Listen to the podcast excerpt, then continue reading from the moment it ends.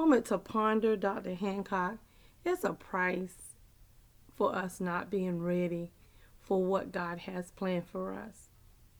Let's go to the scriptures that talk about the virgins. He said, Then shall the kingdom of heaven be likened unto ten virgins which took their lamps and went forth to meet the bridegroom.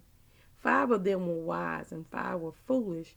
They that were foolish took their lamps and took no oil with them, but the wise took oil in their vessels with their lamps.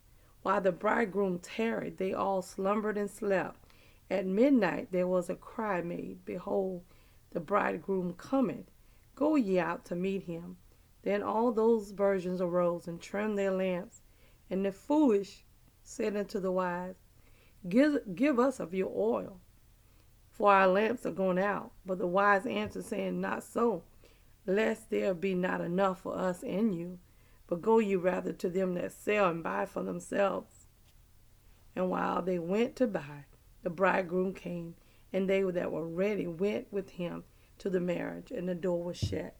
And this came to my mind because of an example that I went to my husband one morning and I was like, my daughter, our, our daughter did not come in and say goodbye as she normally do for the last four years. And he says, yes, she did. And I said, no, she didn't. He said, well, you must have been in the bathroom when she came in to say goodbye. Immediately, the Holy Spirit said to me, what happens when I come? Or what happens when your blessings come and you're not in position because of where you are mentally, because we've allowed the enemy to have his way in our life, because we've allowed what people say to affect what we do. Don't you want to be ready when your blessings come?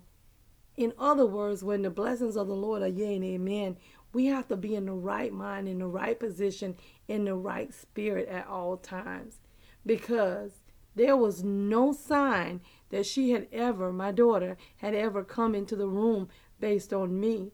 But because my husband was where he normally is, when she come in, he had an opportunity to tell her goodbye, have a good day. I did not because normally when she comes, I'm in the bed. This day I was in the bathroom. Don't let your blessings come. Don't let God come back and you're not prepared with your heart. Don't let him come back and you're not prepared because you are allowing situations, circumstances to rule your life. Be prepared for the coming of the Lord. Don't be like the virgins. Be like the five wise one, which not only put oil in their lamp, but they took some backup as well. And this is the confidence that we have in Him. That when we ask anything according to His will, He hears us. And if we know that He hears us, we know that our petitions are granted. Real talk, Dr. Hancock. We need you to like, comment, subscribe, and share.